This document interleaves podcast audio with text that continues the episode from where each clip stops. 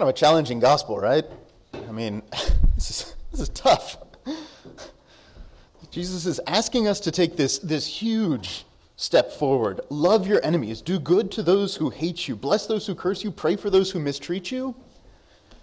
That's a huge demand. And I think we're so often bad at living this as Christians because we kind of look at it as Jesus just being like, try harder, do better, be different. And we're just like, what am I supposed to do, right? That's like the worst coach ever that just tells you, be better. Like, that, no, no, no, that, that's not helpful, right? In fact, that's, that's precisely what the Egyptians did to the Israelites. Remember that? When they were like, Oh, what? You're complaining? Here, now just do more work without more time and without the resources. Build, build the bricks without having the straw. And that's what Jesus condemns the Pharisees for. He says, You tie up heavy burdens without lifting a finger to help them carry them.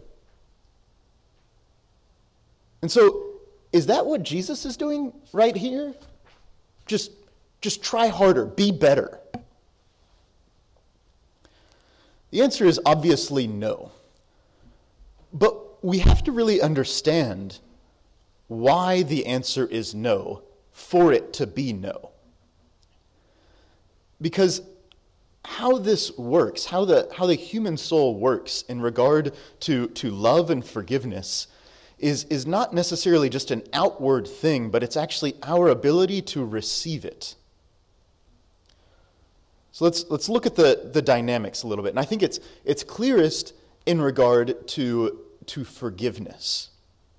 So in the Old Testament, there was the law of, of vengeance, right? Essentially, you could take vengeance on the other person up to the exact same amount that they hurt you, right? An eye for an eye, a tooth for a tooth. You take my tooth, I take yours. You take my eye, I take yours. That's how this goes down.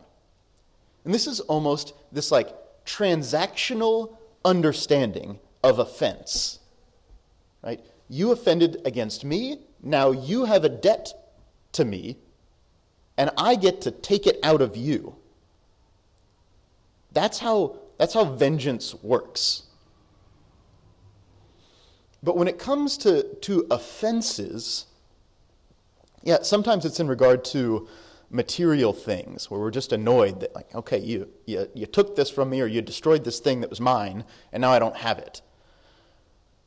But I would imagine for the majority of us, the offenses that actually really hurt, the ones that we really have a hard time forgiving, are in the field of, of forgiveness, or are in the field of, of respect and of love. Think about maybe the last time somebody offended you and you really had to fight to forgive them. Or maybe you're, you're still struggling to forgive this person.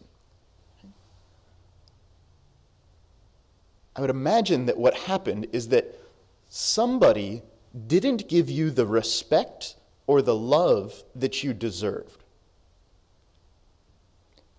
And that's what was painful about it. And so, if we have this mentality of, of vengeance, then we have not received the respect and the love that we deserve Therefore, we're going to take it out of the other person, and we definitely aren't going to pour it out onto anybody else unless they deserve it. See, it's, a, it's kind of a, a zero sum game, is the mentality. So we almost approach the world as if there is a, a certain maximum quantity of, of respect and love out there, and we're all just like passing it back and forth. That's the mentality when we have this this system of vengeance.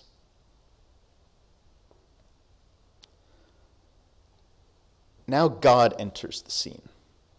Why is it that Jesus can say, Love your enemies, do good to those who harm you?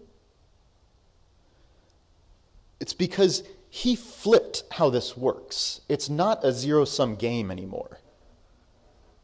There isn't a mass energy constant. There isn't a love and respect constant out there.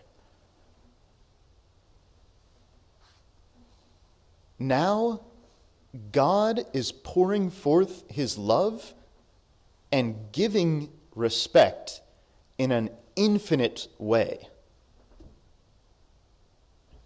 It's interesting. Jesus doesn't necessarily say, hey, everybody has to follow the, these rules. Look at the line that, that, that it starts off with. It says, Jesus said to his disciples, To you who hear, I say. He's almost kind of saying, like, not everybody's going to be able to understand this. Not everybody's going to be able to do this. Not everyone's going to be able to hear this. It's only for some people. And that's because actually demanding this of someone who isn't receiving the infinite respect and the infinite love of God, to demand that of them is to be a Pharisee, to tie up a heavy burden and to not help them lift it. It's to be like the Egyptian slave drivers. So, how is it that we can actually live this? It's only if we really, deeply, at the very core of our being, see our dignity and the source of our love in God. If you think that the respect due to you is from anything other than the fact that you are an adopted son or daughter of God, then you're stuck in a zero sum game. If you deserve respect because you're the child of your parents, because you hold this position, because you're able to do these things, because you have these talents, these abilities, the moment that somebody offends against you, you have a lack, and to be able to live with yourself, you got to get that out of someone else.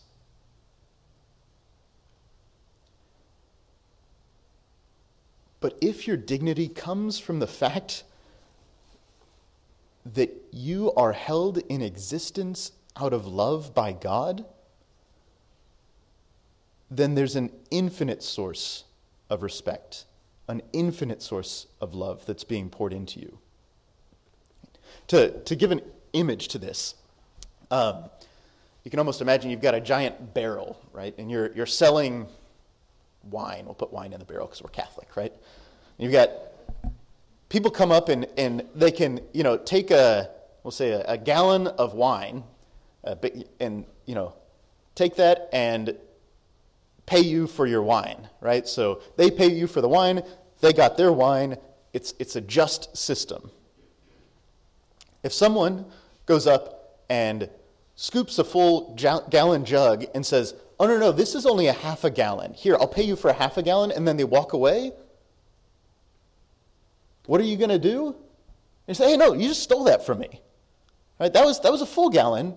You owe me a full gallon's worth of money. But now imagine that you have just like a fire hose turned all the way on, stuck into that bucket or that, that barrel. And it's just wine overflowing onto the floor, just all over the place. Like you can't even contain it all. And someone comes up and scoops and says, Oh, I just took a half a gallon. Here's a half a gallon's worth of money. How would you feel about that? You'd be kind of like, well, whatever. like, don't even know what to do with all of this wine. That's how it should work with us. And when somebody comes up and offends us, they don't give us the love or the respect that we're due, we should kind of look at the barrel of, of our capacity to love and see it overflowing with God's love and respect and just think, meh, whatever. I don't really care what you think about me. God, the creator of the universe, the one who knows all things and is the source of all goodness, love, and being, yeah, he thinks I'm amazing. So really, you're wrong. That's what it comes down to. That's the attitude that we should have. And now think about, once again, recall that moment that the person offended you. And consider that your dignity comes from God alone. The source of love that you need comes from God alone. Is it really that big of an offense anymore?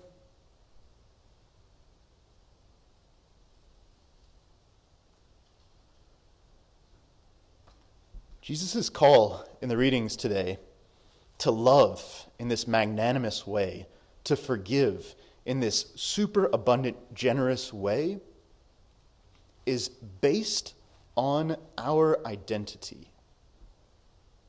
We have to change how we see ourselves, where we're actually from, in order to be able to live the Christian life.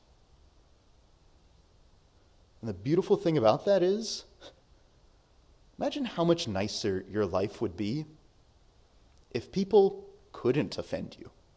They could, but it just didn't matter that much.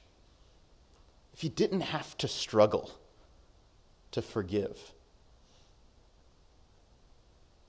That's the beautiful life that a real Christian gets to live.